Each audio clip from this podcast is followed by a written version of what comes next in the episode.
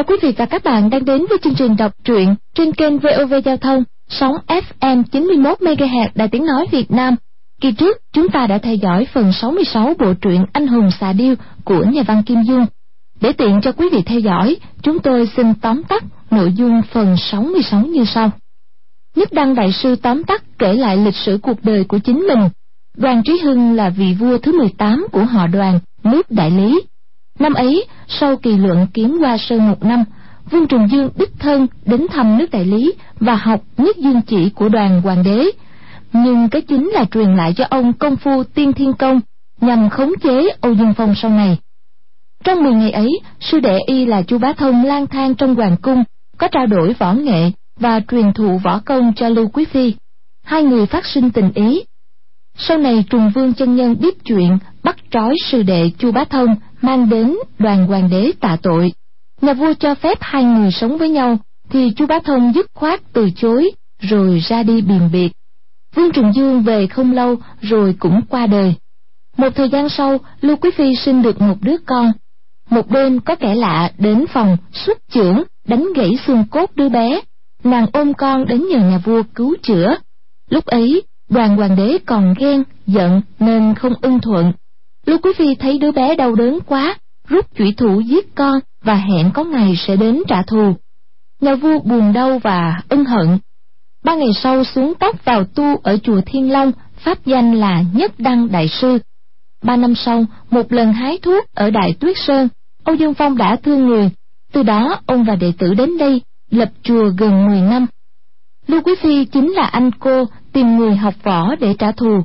Âu Dương Phong lợi dụng anh cô, bà ta lợi dụng Hoàng Dung và Quách Tỉnh. Đây là độc kế, mượn dao, giết người.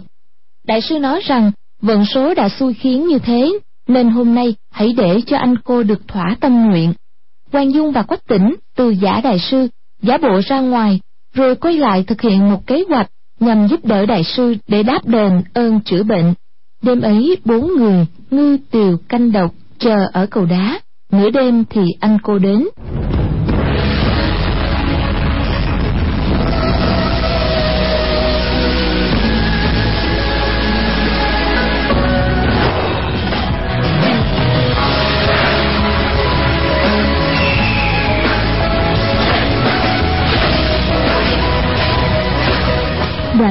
Đoàn chính là tên tục gia của nhất đăng đại sư, như từ canh độc bốn người, tôi biết.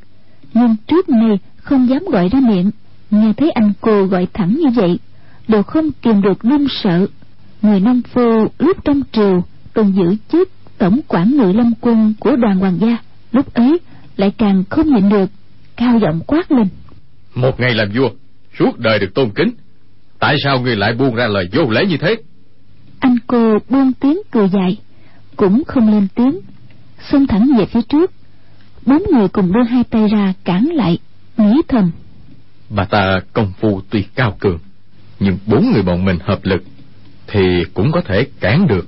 Hôm nay cho dù trái lệnh sư phụ nhưng ngộ biến tòng quyền thì cũng không trách được.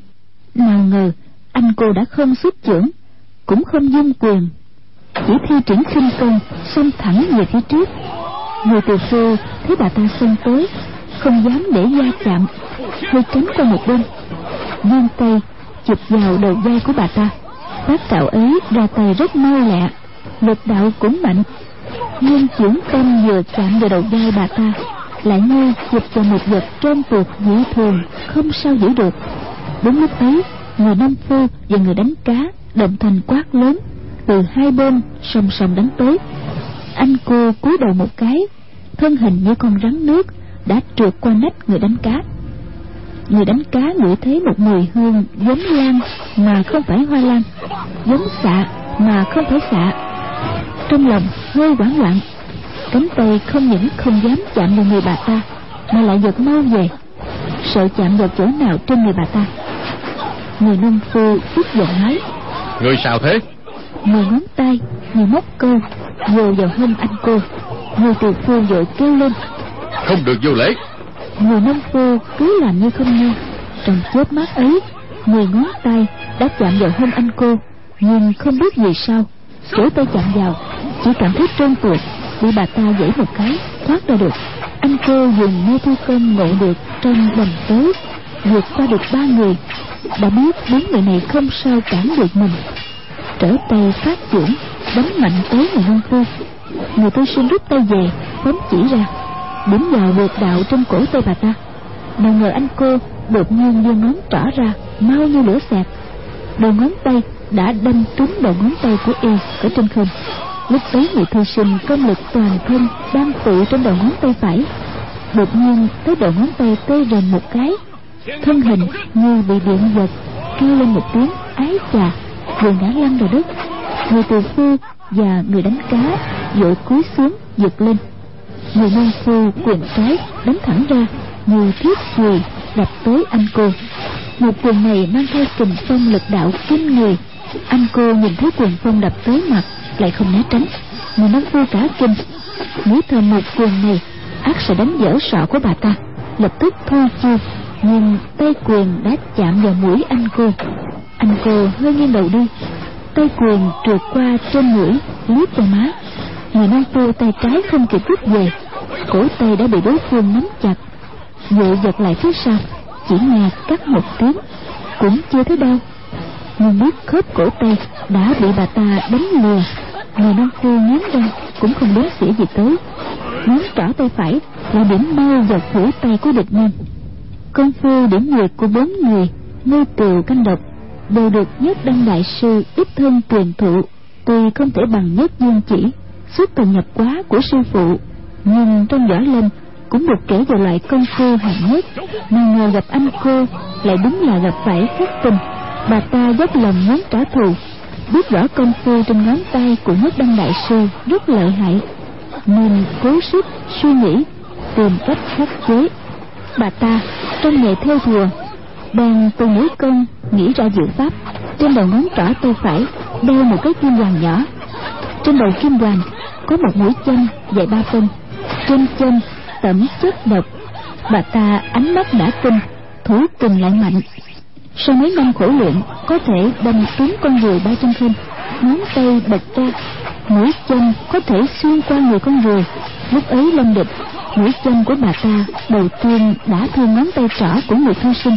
Khi thấy ngón tay của người nông phu điểm tới cười gằn một tiếng, ngón tay hơi co lại, nhắm đúng vào đầu ngón tay đối phương. Mũi chân lại đâm trúng giữa đầu ngón tay trỏ của y. Thường có câu, mười ngón tay dính liền với tim. Đầu ngón trỏ là thuộc thủ duyên linh đại truyền kinh. Mũi kim đâm vào trúng huyệt thương dương người nông phu trong lúc thưa cầu thắng nên phát chị ấy đã dùng toàn lực anh cô hoàn toàn không sử kình. Chỉ đem mũi chân đúng vào chỗ ấy. Không phải đâm mũi chân vào ngón tay của y, mà là để y dùng ngón tay đâm vào mũi chân.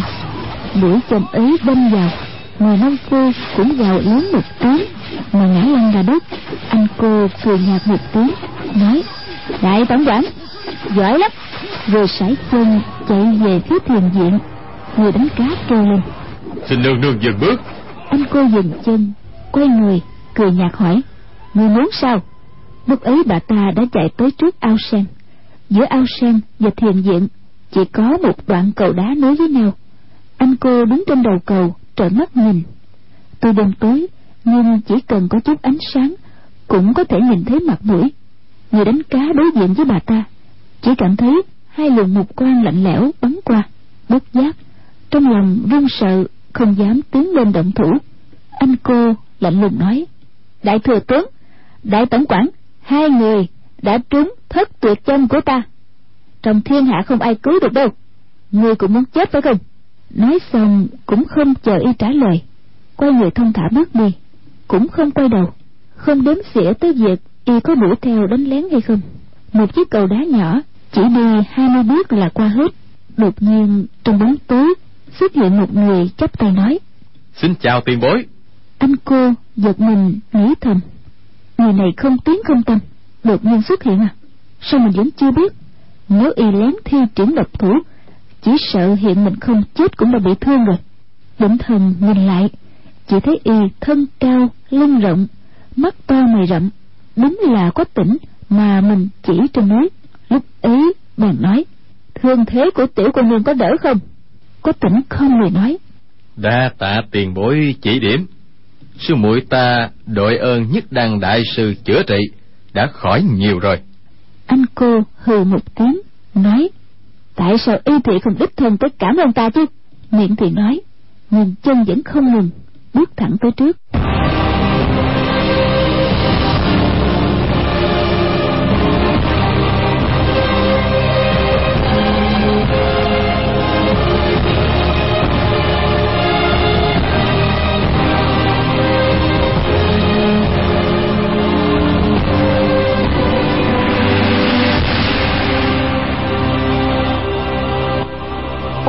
ở đầu cầu thấy bà ta cứ đi thẳng tới vội nói xin mời tiền bối quay lại.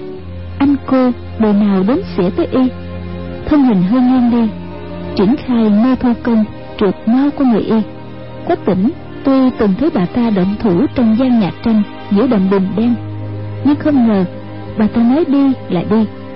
Thân hình lại trơn trượt như thế lúc khẩn cấp tay trái quờ lại phía sau vừa hất vừa rung chính là gia số kỳ diệu trong không minh quyền mà chu bá thông truyền thụ.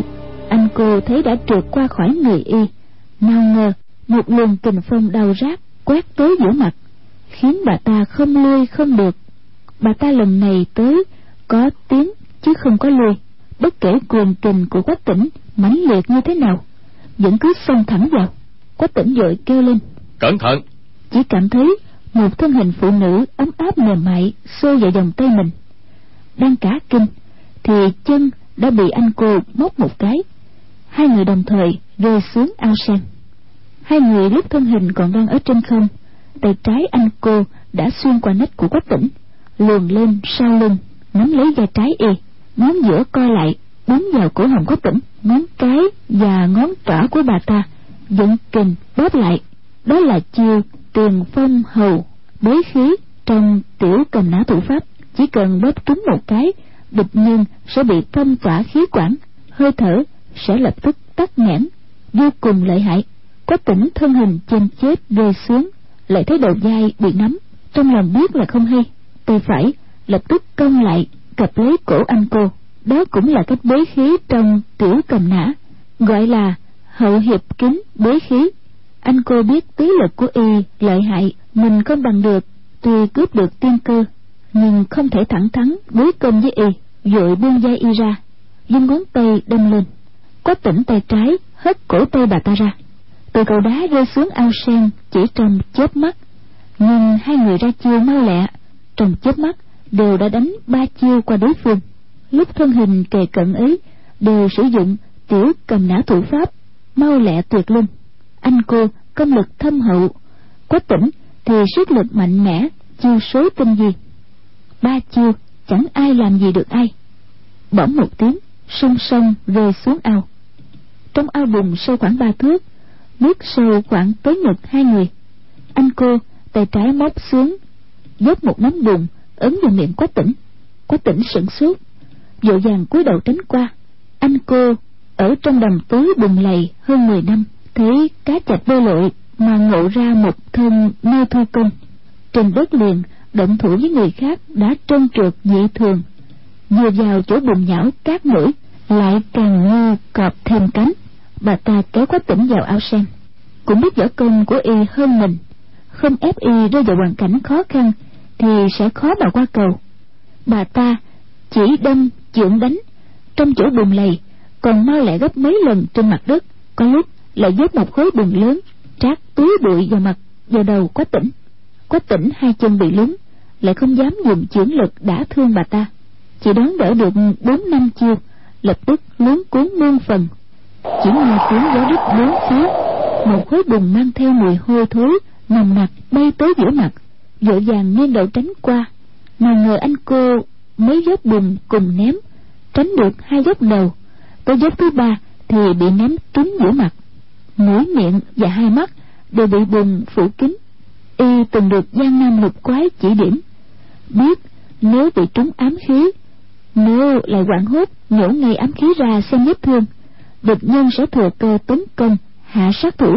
Nên lúc ấy đã ngạt thở, hai mắt không thể mở ra, lập tức ao ao để luôn ra ba chưởng để địch nhân không thể tới gần mình trong vòng năm thước, rồi mới đưa tay vuốt bùn trên mặt mở được mắt ra thấy anh cô đã nhảy lên cầu đá chạy về phía thiền viện. Anh cô xông qua được cửa ải quách tỉnh trong lòng kêu thầm xấu hổ thật nếu ở đây không có ao sang, thì làm sao đánh lừa được thằng tiểu tử ngu ngốc này?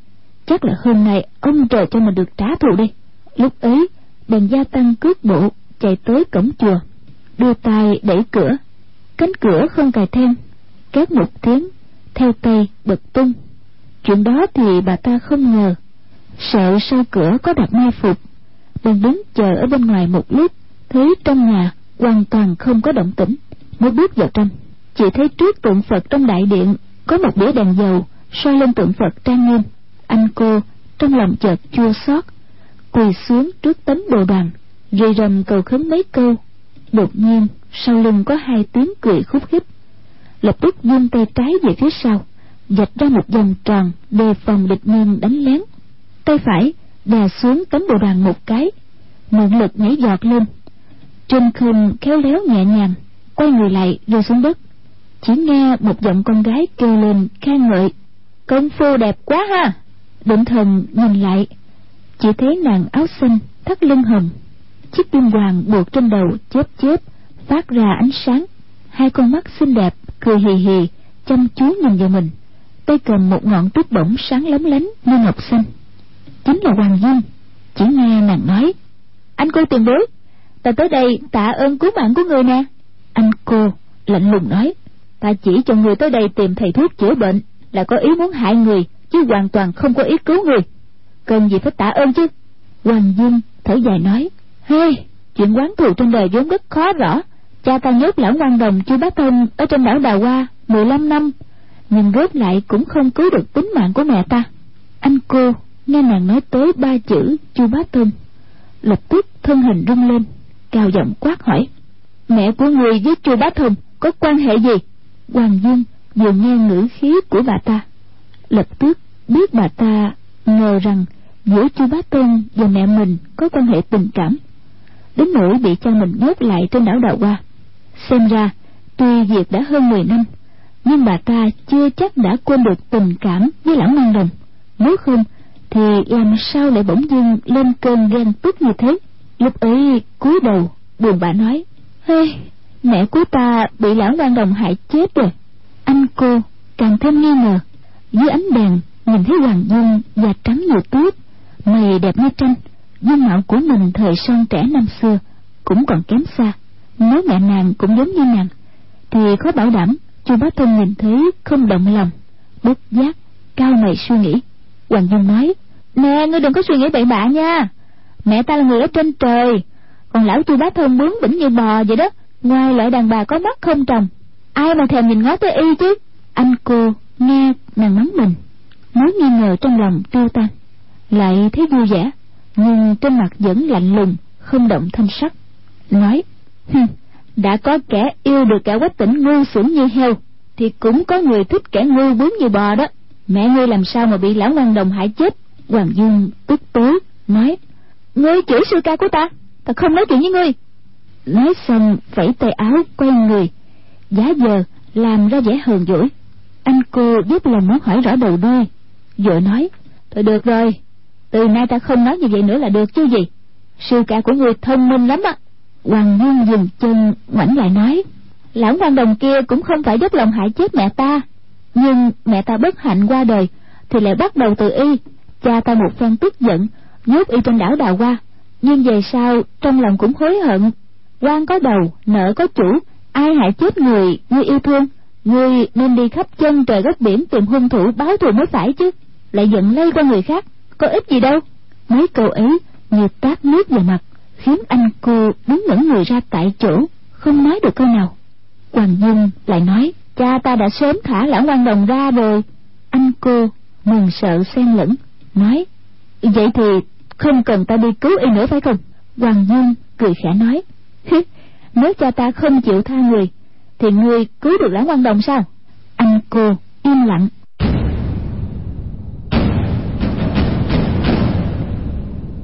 Anh cô năm xưa rời khỏi đại lý, lập tức đi tìm chu bá thông mấy năm đầu, nghe ngóng không được tin tức của y. Về sau, lúc vô ý, lại qua miệng hắc phong song sát, biết y đang bị hoàng dược sư giam cầm trên đảo đào hoa. Chỉ là vì lý do gì thì hỏi không ra. Hôm ấy, chu bá thông ở đại lý, bỏ đi, không nhìn ngó gì tới bà ta. Quyết ý là vĩnh biệt. Bà ta biết nếu không có biến cố trọng đại thì khó có thể trùng phùng. Lúc ấy biết y thất thủ, bị giam. Bất giác, vừa đau lòng, vừa mừng rỡ. Đau lòng, vì ý trung nhân gặp nạn. Mừng rỡ là vì đó cũng là cơ duyên. Nếu mình cứu được y ra, y há lại không nghĩ tới ân tình. Mà ngờ đường đi trên đảo đào hoa quanh co, khuất khuất, đừng nói là cứu người, ngay cả mình cũng bị rơi hãm ba ngày ba đêm. Suýt nữa là chết đói may là hoàng dược sư sai tên đầy tớ cân dẫn đường, mới đưa bà ta rời khỏi đảo. Bà ta từ đó ẩn cư trong đầm tối, điềm tâm, rèn luyện cái học thuật số lúc ấy nghe nói chùa bá thân đã được giải thoát, không khỏi ngẩn ngơ, nhiều mất vật báo, đủ mùi vị ngọt ngào cay đắng, cùng dâng lên cả trong lòng. Hoàng dương cười hề hề, nói, lão ngoan đồng rất nghe lời ta đó. Ta nói như thế nào, y nghe theo như vậy đó, không dám cãi lại đâu nếu ngươi muốn gặp y, thì theo ta xuống núi đi. Ta sẽ tác hợp mối lương duyên cho các ngươi. Cũng giống như ta đền đáp ơn cứu mạng của ngươi, được không? Câu ấy khiến anh cô nghe thấy đỏ bừng cả mặt, tim đập thình thình nhìn thấy một trường báo oán trả thù, có thể chuyển thành một việc mừng. Hoàng dung đang cảm thấy được an ủi, chợt nghe chát một tiếng. Anh cô hai tay đập vào nhau một cái, một làn sát khí lạnh lẽo lập tức bao trùm lên mặt cao giọng nói, bằng vào con nha đầu tóc vàng nhà ngươi, mà bảo y phải nghe lời ngươi hả? Tại sao y phải nghe lời của ngươi sai sử chứ? Vì ngươi đẹp đẽ phải không? Ta không có ơn gì với ngươi hết á, cũng không cần ngươi phải báo đáp cái gì hết. Mau mau, tránh đường đi, còn chân chừ, đừng có trách ta thủ hạ vô tình. Hoàng dung cười nói ấy cha ngươi muốn giết ta nữa hả? Anh cô nhướng mày lên, lạnh lùng nói, giết ngươi thì sao? Người khác sợ hoàng lão tà, chứ ta trời không sợ đất cũng không sợ. Hoàng dung cười hì hì, nói, giết ta thì không có hề gì, nhưng mà ai sẽ giải cho người ba đề toán đây? Hôm ấy hoàng dung viết ba đề toán trên mặt bùn, trong nhà tranh, ở đầm tối. Anh cô ngày đêm ngẫm nghĩ mà hoàn toàn không tìm được đầu mối bà ta lúc đầu nghiên cứu thuật số, vốn để cứu chu bá thông. Nào ngờ, cho dù là công phu phức tạp, ảo diệu tới đâu, đã trải qua học tập nghiêng ngẫm thì không khỏi khiến người ta bỏ ăn bỏ ngủ. Muốn thôi, cũng không được. Bà ta biết rõ, cho dù giải đáp được ba đề toán này, thì học vấn vẫn còn thua xa hoàng dược sư. Không có ích lợi gì trong việc cứu người. Nhưng lòng hiếu kỳ lại khiến bà ta ra sức suy nghĩ. Không giải đáp được rõ ràng thì quả thật khó có thể yên tâm. Lúc ấy nghe hoàng dung nói tới, ba đề toán ấy lập tức hiện ra rõ ràng ở trong ốc bất giác, trên mặt lộ vẻ ngần ngừ. Hoàng dung nói, ngươi đừng có giết ta thì ta dạy ngươi thôi. Rồi bưng đĩa đèn trên tượng phật, đặt xuống đất, rút ra một ngọn kim châm, vẽ ra trên nền gạch dưới đất. Lúc ấy bắt đầu, từ đề đầu tiên, thất diệu cửu chấp thiên trúc bút toán, giảng giải. Khiến anh cô nhìn thấy qua cả mắt, ngấm ngầm khen ngợi. Kế đó, hoàng dương lại giải thích đề thứ hai lập phương chiêu binh chia ngân cấp mễ đề. Đề mục này lại càng sâu xa. Anh cô đợi nàng viết xong trang giải đáp cuối cùng. Bất giác thở dài nói, hê, trong này quả nhiên, vô cùng tinh diệu. Ngừng lại một lúc rồi nói tiếp, còn đề thứ ba, nói dễ thì rất dễ, nói khó lại rất khó. Ngài à, có số không biết bao nhiêu, chia cho ba thì còn thừa lại hai, chia cho năm thì còn thừa ba chia cho bảy thì còn thừa hai. Hỏi là bao nhiêu? Ta biết đó là số hai mươi ba. Có điều là không biết giải thích như thế nào. Muốn đặt một cái mẫu số chung, nhưng mà nghĩ nát ốc cũng không có ra. Hoàng dương cười nói, cái đó rất dễ. Nếu chia ba thì còn bảy mươi, nếu chia năm thì còn hai mươi mốt nè, nếu chia bảy thì còn mười lăm. Ba số đó nhân với nhau, nếu không quá một trăm linh năm thì là đáp số. Còn nếu mà quá thì phải trừ một trăm linh năm hay bội số của một trăm linh năm anh cô, trong lòng tính toán một hồi, quả nhiên không hề sai. Hạ giọng đọc, nếu chia ba thì còn bảy mươi, nếu chia năm thì hoàng dung nói, cũng không cần phải nhớ kỹ như vậy đâu. Ta đọc một bài thơ cho ngươi nghe nha, rất dễ nhớ. Ba người cùng đi, nửa bảy mươi. Hai mốt cành hoa, năm cánh mai. Bảy kẻ đoàn viên đang nửa tháng. Thành một linh năm sẽ biết ngay. Anh cô nghe câu, ba người cùng đi, đoàn viên nửa tháng. Bất giác chạnh lòng, nghĩ thầm, con nha đầu này đã biết y, lại sớm biết ẩn tình của mình. Ba người cùng đi, là chăm chọc mình. Một người đàn bà quen biết, hai người đàn ông. Đoàn viên nửa tháng, là mỉa mai mình, quen y chỉ có hơn mười ngày chứ gì. Năm xưa bà ta làm chuyện đáng hổ thẹn, không khỏi có chỗ đa nghi. Lúc ấy hạ giọng nói, được rồi đa tạ ngươi chỉ điểm. Buổi sáng nghe đạo, tối chết cũng được. Ngươi mà còn lắm mồm, thì ta lại tha được ngươi sao? Hoàng dung cười nói, sáng nghe đạo, tối chết cũng được. Kẻ chết là người nghe đạo, chứ chưa có từng nghe nói người truyền đạo phải chết đâu nha. Anh cô thấy hình thế trong thiền diện biết đoàn hoàng gia ắt ở phía sau. Thấy hoàng dương không ngừng lằng nhằng quấy rối mình. Ắt là có người kế, nghĩ thầm con nha đầu này tuy còn nhỏ tuổi nhưng ranh mảnh khôn ngoan, quả thật không kém gì cha của y thị. Đừng nói bà già ba mươi, thua con nhảy trong tả. Không khéo thì đi sông đi biển, không hề gì lại chết chìm ở trong ao. Vì nghe y thị giải toán đã mất không biết bao nhiêu thời giờ. Việc lớn trước mắt, sao còn hao tổn tâm tư vì mấy bài toán vô vị? Lúc ấy bèn không nói chuyện nữa, cất chân bước vào trong, vòng qua phật điện chỉ thấy trước mặt tối om om, không hề có đốm sáng. Bà ta một mình xông vào chỗ nguy hiểm, không dám liều lĩnh, cao giọng quát lên. Đoàn trí hưng rút lại ngươi có gặp ta hay không? Lúc đầu co cổ trong bóng tối, tính lại đâu phải là lối hành sự của bậc đại trưởng phu. Hoàng dương đi sau lưng bà ta, cười cười nói nói, chen vào. Ngươi chơi ở trong đó không có đèn hả? Đại sư lại sợ đèn lửa quá nhiều, làm ngươi sợ đó ngươi mới bảo tắt đi anh cô nói, hừ, ta là người muốn xuống địa ngục, còn sợ gì núi kiếm giặc dầu nữa hoàng dung vỗ tay, cười nói, vậy thì hay lắm, ta đang muốn theo ngươi lên núi kiếm chơi đùa nè. Rồi rút trong bọc ra quả tật, đánh lửa lên. Không người châm vào một cái quả đầu trên mặt đất nào ngờ bên cạnh chân mình đã có đèn dầu. Chuyện này quả thật rất bất ngờ đối với anh cô. Định thần nhìn kỹ thật ra cũng không phải là đèn dầu gì. Chỉ là một cái chén uống trà, đựng một nửa dầu xanh. Ngâm vào một sợi bếp cạnh chén trà, có một đoạn tre rót nhọn, dài khoảng một thước. Một đầu cắm xuống đất đầu kia chĩa lên trên, vô cùng sắc nhọn. Hoàng dung chân không dừng bước, không ngừng châm lửa. Trong chớp mắt, dưới đất đã như sao sáng đầy trời. Toàn là cành tre rót nhọn và ánh lửa cạnh một chén trà, thì có một đoạn cọc nhọn.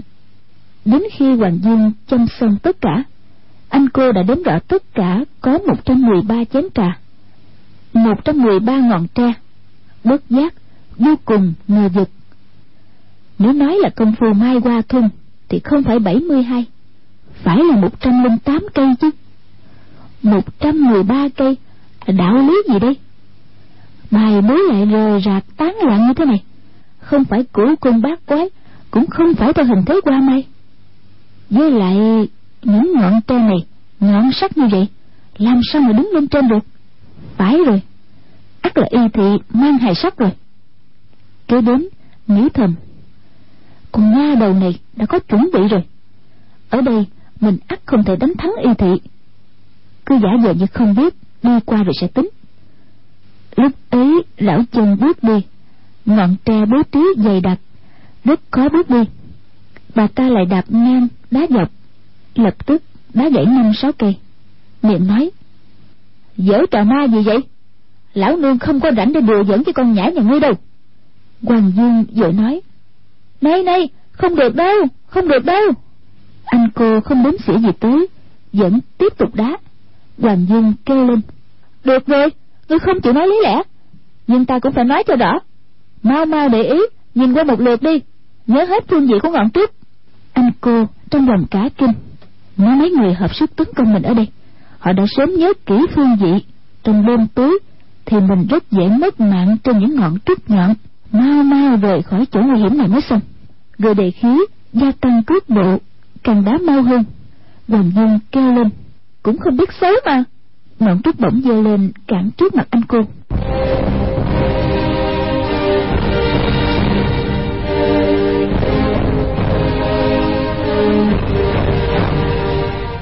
Dưới ánh đèn dầu, ngọn tuyết bổng lóng lánh đâm ngang ra trước mặt. Anh cô nào coi một thiếu nữ mười mấy tuổi ra gì chưởng trái quấn thẳng tới định một chưởng này hoặc để đôi ngọn tuyết bổng mà người hoàng dương, một bỗng ấy là dùng ý quyết chữ khóa trong đã cởi động pháp.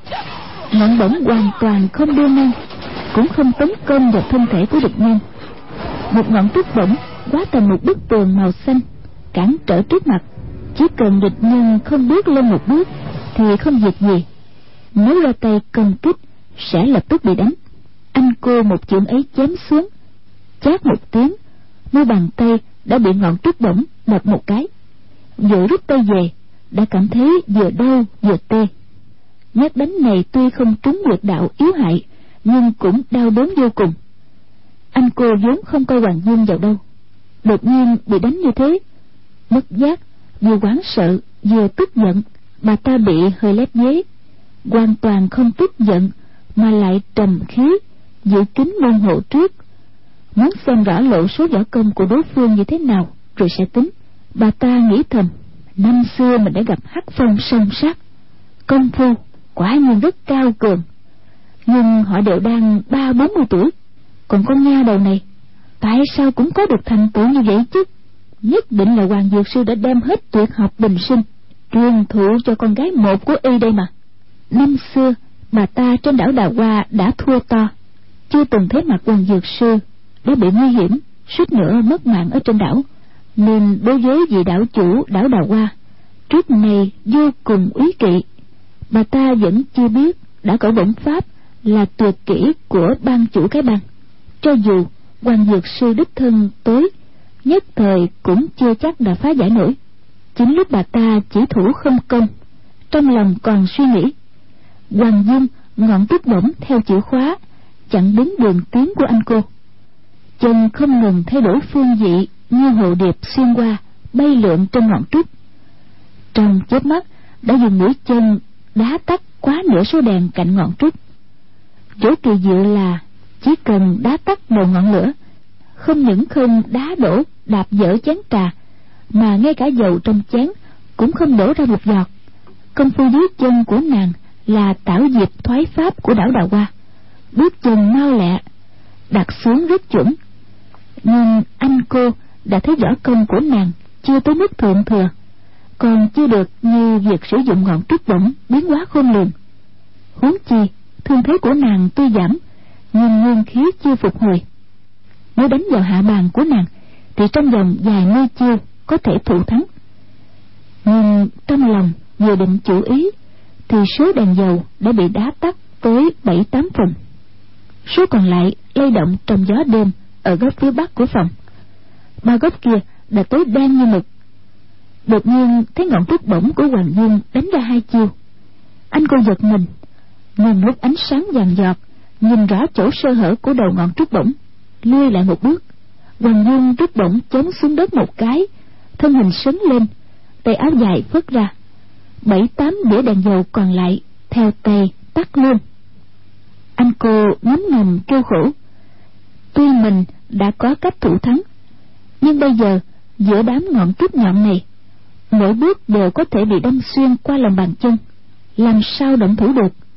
Trong bóng đen, chỉ nghe hoàng dung nói ngươi nhớ được phương diện ngọn trúc chưa vậy? Chúng ta ở đây đánh nhau ba mươi chiêu. Chỉ cần ngươi không đã thương được ta, thì sẽ cho ngươi vào trong, gặp đoàn hoàng gia, được không? Anh cô nói, ngọn trúc là do ngươi bài bố, lại không biết ta luyện tập ở đây bao lâu. Người khác trong chết mắt, làm sao mà nhớ được rõ bấy nhiêu phương vị đĩa đèn hoàng dung tuổi nhỏ hiếu thắng, lại tự thị mình trí nhớ hơn người. Bèn cười nói, chuyện đó có gì khó đâu. Người đốt một đĩa đèn nhổ hết ngọn trúc lên, cắm lại đi. Người muốn cắm thế nào thì muốn cắm thế đó. Sau đó tắt đèn động thủ. Ra chiêu được không? Anh cô nghĩ thầm. Đây không phải là khảo nghiệm võ công, mà là khảo nghiệm trí nhớ đây. Con quỷ nhỏ lanh lợi này thông minh thiệt. Mình thù lớn chưa trả. Há lại có thể đem tính mạng, đánh cuộc với nó sao? Nhưng linh cơ chợt động, đã nghĩ ra kế. Bà nói, được rồi, như vậy mới công bình ha lão nương cũng chơi đùa với ngươi. Rồi lấy quả tập ra đánh lên đốt lại đèn dầu. Hoàng dung cười nói, ngươi cần gì phải tự xưng là lão nương? Ta thấy ngươi hoa dung nguyệt mạo còn đẹp hơn cả gái 16 tuổi. Chẳng trách đoàn hoàng gia năm xưa điên đảo vì ngươi như vậy. Anh cô đang nhổ từng ngọn tuyết, cắm lại theo phương vị khác. Nghe câu ấy, ngẩn người, rồi cười nhạt nói y điên đảo vì ta hả? Ta vào cung nửa năm y đưa mắt nhìn tới người ta được mấy lần. Hoàng dung ngạc nhiên nói ủa chẳng phải y dạy võ công cho ngươi sao? Anh cô nói dạy võ công mà là đếm xỉa tới người ta hả? Hoàng dung nói à ta biết rồi. Đoàn hoàng gia muốn luyện tiên thiên công cho nên không thể đối xử tốt với người đó. Anh cô hừ một tiếng vừa nói hừ, người biết cái gì? Tại sao y lại sinh được hoàng thái tử? Hoàng dung nghiêng đầu, nghĩ ngợi một lúc vừa nói ờ hoàng thái tử là sinh ra trước mà. Lúc đó y còn chưa luyện tiên thiên công nữa đó. Anh cô lại hừ một tiếng, không nói chuyện nữa. Chỉ nhổ ngọn trúc lên thay đổi vị trí. Hoàng dung thấy bà ta cắm một cây, liền ghi nhớ một cây, không dám sơ suất chút nào. Chuyện này liên quan tới tính mạng. Chỉ cần nhớ nhầm ra vài tức thì lúc động thủ, sẽ lập tức có tai họa bị đâm thủng bàn chân. Qua một lúc hoàng dung lại nói, đoàn hoàng gia không chịu cứu con ngươi, cũng vì yêu ngươi. Anh cô nói, ngươi biết hết rồi hả? Cái gì? Vì yêu ta? Trong giọng nói đầy vẻ oán độc, hoàng dung nói, y là ghen với lão ngoan đồng. Nếu không yêu ngươi, tại sao lại ghen? Y thấy tấm khăn nguyên ương có bài bốn khung mai của ngươi, quả thật vô cùng thương tâm á anh cô trước nay chưa từng nghĩ rằng đoàn hoàng gia đối với mình lại có tình ý như thế. Bất giác không kiềm được, ngơ ngẩn suốt thần. Hoàng dung lại nói, tôi thấy người nên mau trở về đi. Anh cô lạnh lùng nói, trừ phi người có bản lĩnh, cản được ta. Hoàng dung nói, được, nếu đã nhất định phải tỉ thí, thì ta chỉ đành xả thân bồi tiếp quân tử mà thôi. Chỉ cần ngươi xong được qua ta quyết không cản trở nữa đâu. Còn nếu không xông qua được thì sao? Anh cô nói. Thì từ nay trở đi ta vĩnh viễn không lên núi này nữa. Còn cái hẹn một năm giữa ta với người cũng không nói tới nữa. Hoàng dương vỗ tay nói. Hay, bắt ta ở trong cái đầm tối đó một năm. Đúng là khó ghê á. Trong lúc trò chuyện, anh cô đã đổ năm sáu mươi ngọn trúc. Kế đó, đã tắt một đĩa đèn. Nói, còn lại thì không cần phải đổi đâu trong bóng tối, năm ngón tay xòe ra thành trảo chụp mạnh tới hoàng dung hoàng dung nhớ được phương vị như người tránh qua. Hai chân không sai, không lệch, vừa đập trúng lên hai ngọn trước. Trước bỗng đánh ra điểm vào bên trái bà ta.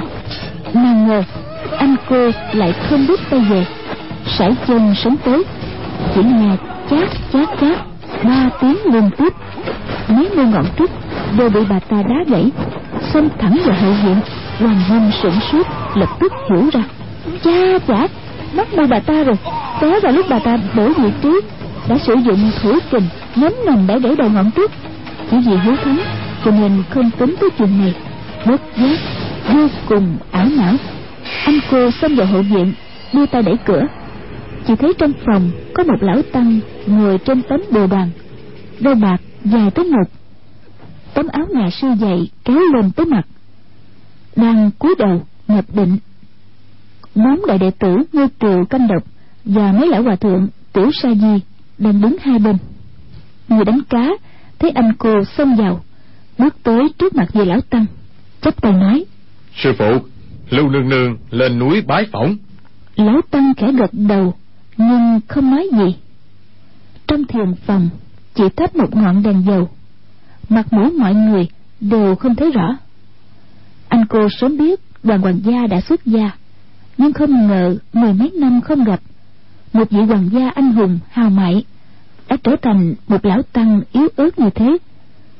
Nhớ lại lời hoàng dương mới nói, tự hồ hoàng gia năm xưa đối với mình, quả thật không phải hoàn toàn không có tình ý.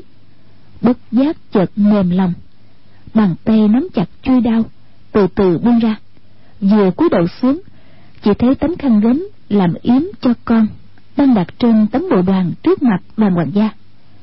Trên tấm khăn đặt một chiếc vòng ngọc. Chính là chiếc vòng năm xưa hoàng gia ban cho mình. Trong chớp mắt, những chuyện từ khi vào cung học võ, gặp chu bá thông, tuyệt tình, sinh con, chôn con, từng cảnh từng cảnh nối nhau hiện ra trước mắt. Sau cùng, lại chỉ thấy vẻ mặt đau đớn của đứa nhỏ xin được giúp đỡ. Tuy là một đứa nhỏ, nhưng trong ánh mắt cũng có muôn ngàn câu nói, dường như oán trách mẹ không thể làm giảm nỗi đau đớn cho mình. Mà ta trong lòng đột nhiên cứng rắn trở lại, nhấc ngọn chủy thủ lên, dựng kình ra cổ tay, nhắm thẳng vào tâm hoa của đoàn hoàng gia, phóng tối một đau cắm sau tay cán. Bà ta biết võ công của đoàn hoàng gia cao cường một đau này chưa chắc có thể đâm chết được y. Nhưng lúc mũi chủy thủ đâm vào thịt tự hồ hơi có điều lạ. Lúc ấy, rút đau ra, muốn đâm tiếp đau thứ hai. Nào ngờ ngọn chủy thủ cắm chặt vào xương sườn của y, nhất thời không rút ra được. Chỉ nghe bốn đại đệ tử đồng thanh la quảng, đồng thời xông vào. Anh cô mười mấy năm liền tìm tâm khổ luyện, một nhát đâm ấy không biết đã luyện đi luyện lại mấy ngàn lần. Bà ta biết rõ đoàn hoàng gia nhất định bảo vệ nghiêm mật, tay phải đâm tới, tay trái đã nhung lên thành chưởng, phòng thủ ba phía hai bên và sau lưng. Lúc vừa giật ngọn chủy thủ ra, nhìn thấy tình thế nguy cấp hai chân điểm một cái, đã nhảy lùi ra phía cửa. Quay đầu nhìn lại, chỉ thấy đoàn hoàng gia tay phải ôm ngực, chắc là mười phần đau đớn bà ta lúc ấy thù lớn đã trả được, nhưng trong lòng lại hoàn toàn không thấy thích thú hay mừng rỡ gì.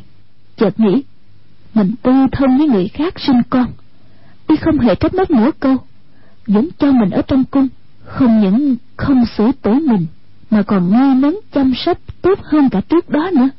Y quả thật đối xử với mình rất tốt. Trước này, bà ta chỉ nhớ việc đoàn hoàng gia không chịu cứu mạng con mình trong lòng, chỉ có một nỗi oán hờn. Lúc ấy đâm sâu một đau, mới nghĩ tới những chuyện khác.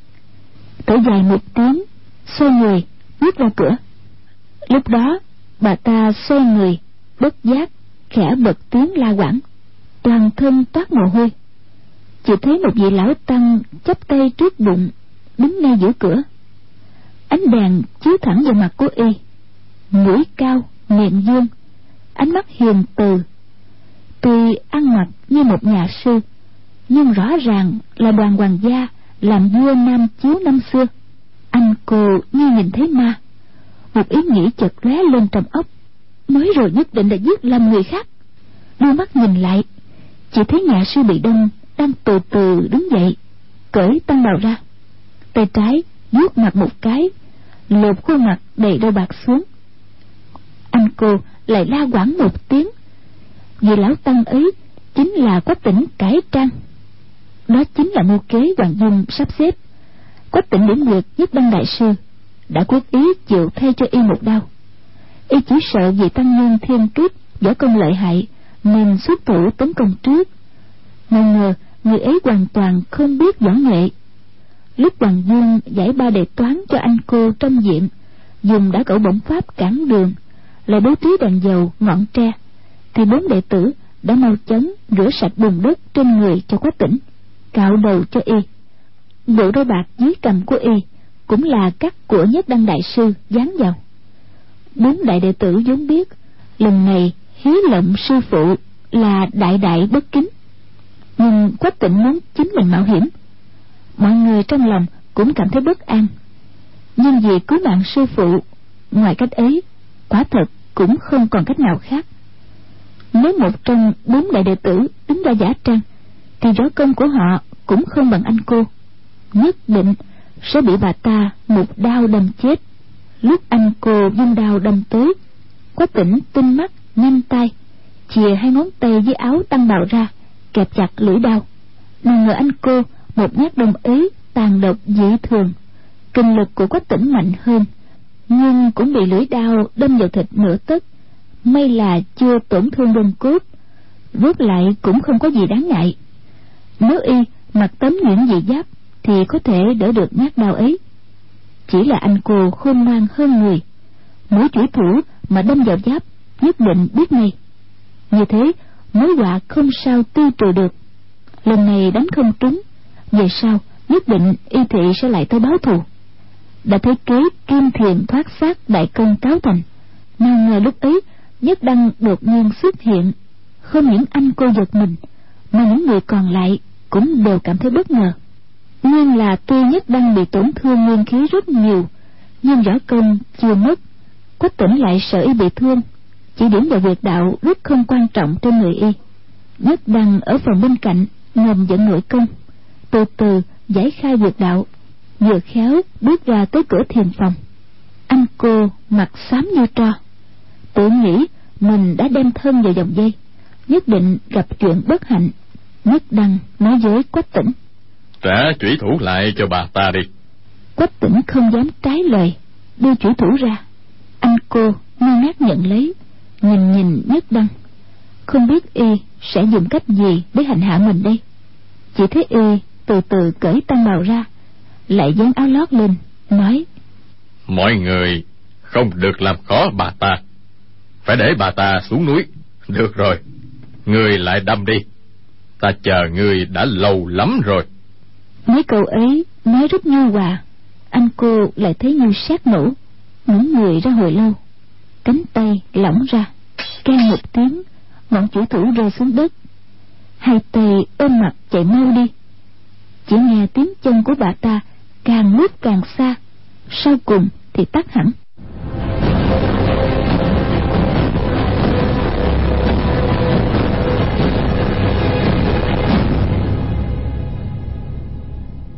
Mọi người nhìn nhau ngẩn ngơ đều im lặng không nói gì. Đột nhiên đùng đùng hai tiếng người thư sinh và người nông phu cùng ngã lăn ra đất. Nguyên là hai người trên tay bị trúng độc nhưng vẫn cố gắng chi trì.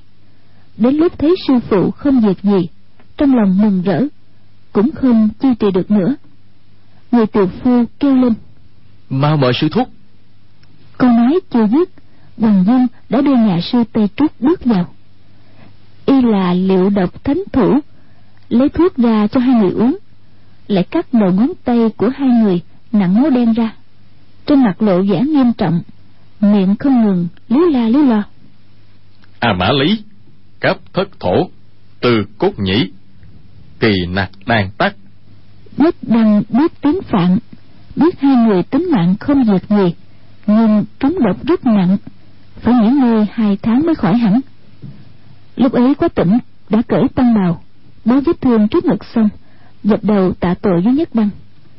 Nhất đăng dội đưa tay đỡ y lên thở dài nói người xả thân cứu ta đúng là tội lỗi tội lỗi. Y quay đầu nhìn sư đệ nói một câu tiếng phạn kể qua hành vi của quách tỉnh. Nhà sư thiên trúc nói từ lý tình ngang nhi nạp đắc.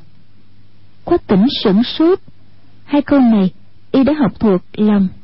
Lúc ấy đọc ra đoạn sau nói tư nhiệt sát hư cáp hổ giang bát anh. Ngày trước chu bá tôn bắt y học thuộc lòng cửu âm chân kinh. Sau cùng có một thiên quái văn. Quách tỉnh không hiểu nghĩa nhưng cũng cố gắng hết sức học thuộc lòng lúc ấy thuận miệng đọc ra. Nhất đăng và nhà sư thiên trúc thấy y biết tiếng phạn đều giật nảy mình. Lại nghe y nói một tràng bí quyết luyện tập nội công thượng thừa. Lại càng kinh ngạc, nhất đăng hỏi lý do. Quách tỉnh, cứ sự thật kể lại. Nhất đăng than thở không thôi, nói. Nguyên ủy bên trong á, thì ta từng nghe trùng dư trần nhân nói qua, vị cao nhân hoàng thường soạn ra bộ cửu âm chân kinh, không những đọc hết kinh sách, đạo gia, lại còn tinh thông nội điển, biết được tiếng phạn. Y soạn chân kinh xong, cuối quyển thượng có một chương yếu chỉ tổng quát của chân kinh. Đột nhiên nghĩ lại, nếu kinh này rơi vào tay kẻ tâm thuộc bất chính, y sẽ lấy đó hoành hành thiên hạ không ai chống được. Nhưng nếu bỏ chương ấy đi, thì không cam lòng. Vì vậy, đổi viết thành phạn văn, lại lấy trung văn dịch âm. Nghĩ bộ kinh này có truyền được tới đời sau hay không, dĩ nhiên là rất khó nói. Nhưng người trung thổ hiểu được phạn văn thì rất ít. Những người hiểu được võ công thượng thừa lại càng ít hơn. Nếu kẻ lấy được kinh là người thiên trúc, tuy có giỏi phạn văn, nhưng lại không biết trung văn. Y an bài như thế, thật ra là để người sau không hiểu được ý nghĩa trong kinh văn của y. Vì thế mà đoạn tổng yếu ấy trong kinh ngay cả trùng dương chân nhân cũng không hiểu nghĩa. Nào ngờ, ý trời xảo hợp ngươi không biết phạn văn, mà nhớ đoạn trường thiên đại luận như thần chú ấy. Quả thật rất là có nhân duyên đó. Lúc ấy đoàn bảo quách tỉnh thông thả đọc từng câu từng câu trong đoạn phạn văn. Y dịch ra hán ngữ, viết lên giấy đưa cho hai người quách hoàng. Đoạn tổng yếu trong bộ của âm chân kinh này vô cùng tinh diệu. Nhất đăng đại sư tôi biết, uyên nguyên võ học nội công tinh thâm nhưng cũng không thể nhất thời hiểu hết, nói. Các người ở lại thêm trên núi vài ngày đi. Để ta suy nghĩ kỹ thêm, sẽ truyền thụ cho hai người các người. Quyền công của ta bị tổn thương, phải tu tập năm năm mới có thể phục hồi như cũ. Nhưng theo lời trong kinh văn mà luyện á, xem ra không đầy ba tháng, thì có thể đạt được công phu của năm năm tuy ta luyện tập công phu phật môn, không giống đường lối nội công của đạo gia trong chân kinh ghi chép. Nhưng xem đoạn tổng yếu này thì võ học đạt tới chỗ tối cao, cũng như muôn sông cùng về một biển, không khác gì lắm so với đường lối của phật môn. Hoàng dung nói việc hồng thất công bị âu dương phong đã thương. Nhất đăng đại sư vô cùng quan tâm, nói hai người các ngươi đem thần công trong chân kinh, nói với sư phụ các ngươi nhất định y có thể nhờ vào đó mà phục hồi công lực. Quách hoàng, hai người nghe như thế, càng thêm mừng rỡ. Hai người ở lại trên núi thêm mười mấy ngày nhất đăng đại sư hàng ngày giảng dạy ý chỉ trong cửu âm thần công hoàng dung cũng nhân đó mà dưỡng thương. Hôm ấy, hai người đang đi dạo ngoài chùa chợt nghe trên không có tiếng chim đưa kêu rất gấp. Đôi bạch đưa từ hướng đông bay tới. Hoàng dung vỗ tay kêu lên kim qua qua tới rồi kìa. Chỉ thấy đôi điều thua cánh đáp xuống, dáng vẻ vô cùng mệt mỏi. Hai người bất giác cả kinh. Chỉ thấy ướt vải con đua máy đầy máu, bị mũi tên bắn trúng. Mũi tên không còn dính ở đó nữa. Chắc con đua trống đã nhổ ra. Chân con đua trống có được một tấm vải xanh, nhưng không thấy tung tích kim đa Hoa. Hoàng Dung nhận ra tấm vải xanh là xé từ áo vải của cha. Đôi đôi này nhất định đi từ đảo đào hoa. Xem tình hình thì biết đâu là đảo đào hoa có cường địch tới đánh. Quan dược sư bận rộn việc nên địch, không rảnh rỗi giúp đỡ con gái làm chuyện không gấp. Đôi điều thần tuấn vô cùng, nên con điều máy bị trúng một mũi tên thì rõ cơn của người phát tên cũng phải rất cao cường. Quá tỉnh, vội rịch thuốc cho nó. Hoàng dương nghĩ ngợi nửa ngày, không hiểu được manh mối. Hai con chim bưu không biết nói. Tuy thấy tình hình trên đảo đạo qua cũng không thể nói ra chút tin tức gì. Hai người lo lắng cho sự an nguy của hoàng dược sư, lập tức từ biệt nhất đăng đại sư.